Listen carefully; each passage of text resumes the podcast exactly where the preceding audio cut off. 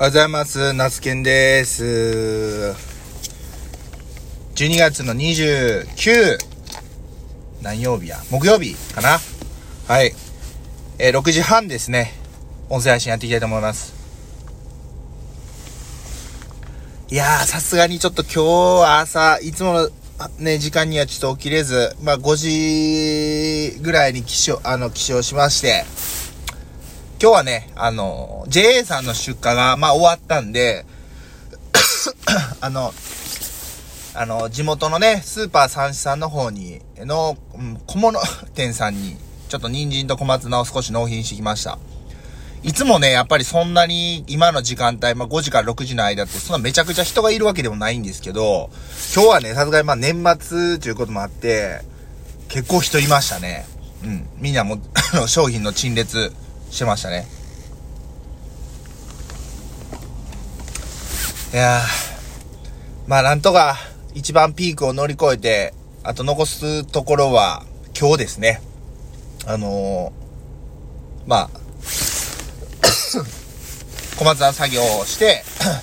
また夕方から夜袋詰めして、一応これでメインの作業は終わりとなります。で、まあ明日は。30日の明日は、まあ朝、まあ、あんまりね、のんびりもしとれないんですけど、また、三市さんの直売所の動きとかを見て、もし必要であれば、少しでも、まあ小松菜取ったりもするかもしれないし、まあ人参も袋詰めするかもしれないし、っていう感じですね。なるべく、あっちもこっちもいけないんで、まあ、行ける店舗をちょっとまあ2つぐらいに絞って、売れ行き見て、追加で納品するかどうかを決めるという感じですね。はい。で、まあ、明日は、まあ、朝のうちそれして、もうね、朝早くからちょっと焼き芋をもう焼き始めようかなというふうに思ってます。はい。まあね、なんでやな、普段そんなことないですけどね、なんかこう、ラジオ収録しようと思うと、なんかこう、ちょっとむせ返っちゃうんですよね。で、明日、まあ、焼き芋屋さんするんですけど、まあ、営業時間をね、ちょっと変えようと思って、いつも13時から17時までやったんですけど、もうね、早めに12時から、まあ、16時ぐらいまで、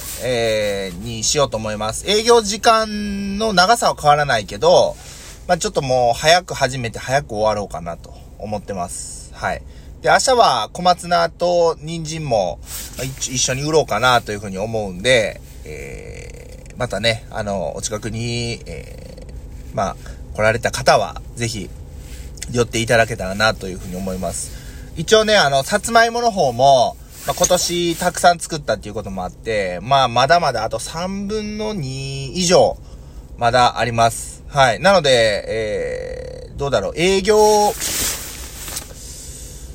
どうなんだ？あと多分10回は営業絶対できるよねっていう、10回以上できるねって感じです。まあ20回ぐらいできる、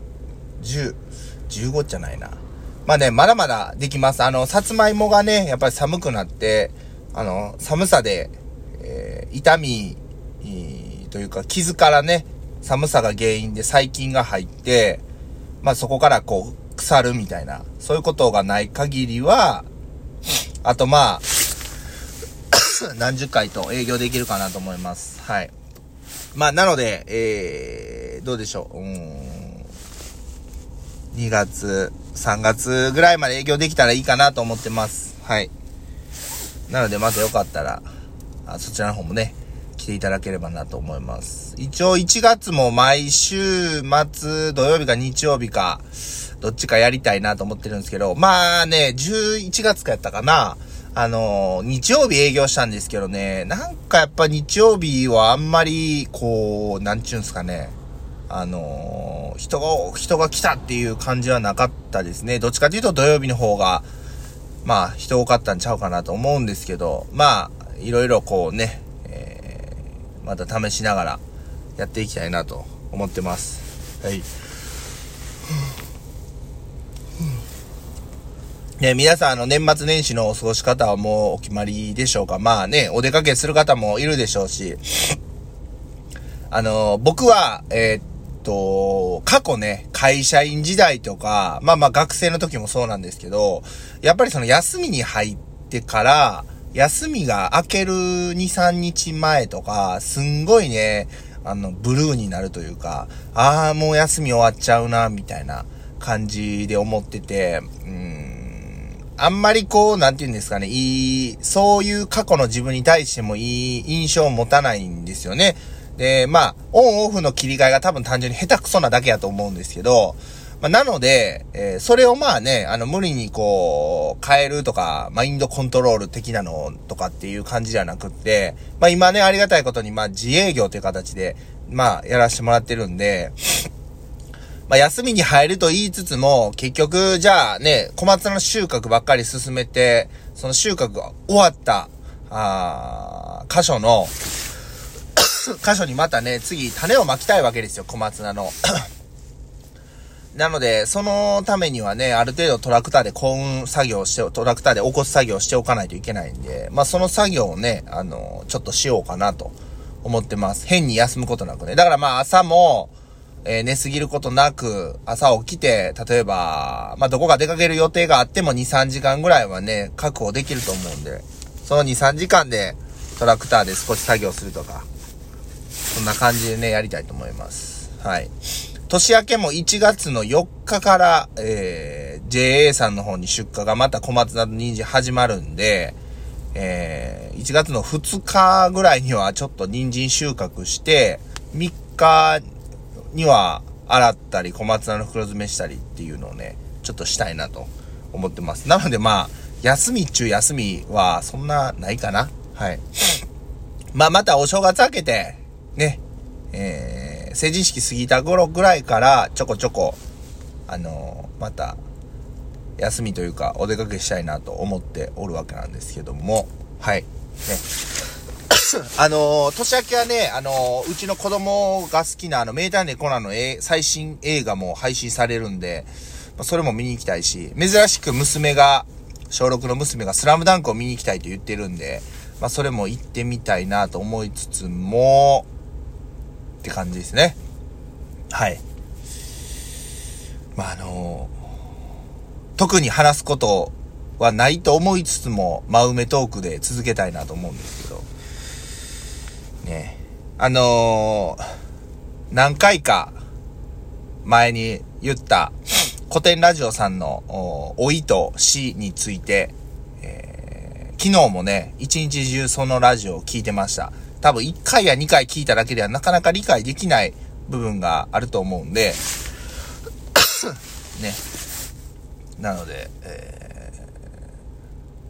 いろいろね、本当にちょっと最近ね、ちょっとその近しい人が言うたら自死、されてしまうということがあったりもして、やっぱりその、死についてこう、ね、例えば芸能人が亡くなったとか、もう遠い世界の誰か、どなたかっていう感じなんで、そんなにね、わーっとは、思うことはないんですけど、お悔やみ申し上げますっていう気持ちはあるんですけど、でもやっぱりそれよりもやっぱ近しい人が、そういう風に自らをこう選択をしたっていうことで、やっぱり僕はとてもじゃないけど、そういう、気になったとしても、そういう行動に移せないんですよ。だから、しんどいなと思う時でも、最終的には頑張らないといけないっていう気持ちになってかざるを得ないんですけど、その死が、ほんで怖い。いうものなんですけど、結局その古典ラジオのね、放送回を聞いていると、その死してもなお肉体的な部分ではいなくなりますけど、その魂の部分といいますか、そういう部分ではね、また次の舞台へ行けるんとちゃうかなというふうに思ってます。はい。ね、いつの日からか本当に自分というこのナスケンというね、感情が生まれて、でも元をたどれば本当に僕っていう感情誰なんだろうかって思うわけですよ。いつの日からかこう目に見える景色ができて、痛い、寒い、暑いとかね、嬉しい、なんじゃいつみたいなね、そういう喜怒哀楽の感情も生まれてね、誰かを例えば好きになる、嫌いになるとかっていう感情も生まれて、まあ、なんだかんだそれでもう36年やってきてるわけですけど、元たどればこの僕って誰なんだろうなっていうのは過去ずっと思ってきたことなんですよね。だからまあそれはまあ正直わかんないし、科学的にも説明できないっていうことをね言ってたんで、古典ラジオさんはね、ちょっとこう気持ちの面でスッキリしたというか、あ、こんな悩み僕だけじゃないんやと思いながらね、聞いてました。本当に生きることは大変ですし、まあ楽しいこともありますけど、まあしんどい時もあります。なので、まあ一喜一憂しながらも、息の長いね、恋、今のこのナスケンという肉体に宿っている人生は送りたいなと思います。はい。で、この経験をもってして次のステップにね、また進めれるように頑張りたいなというふうに思ってます。ちょっとしんみりした話になっちゃいましたけども、朝のね音声配信終わりたいと思います。今日もね、お仕事の方お互い頑張りましょう。お休みの方はごゆっくり、過ごしていただければと思います。それでは。またお会いしましょう。最後まで聞いてくださってありがとうございました。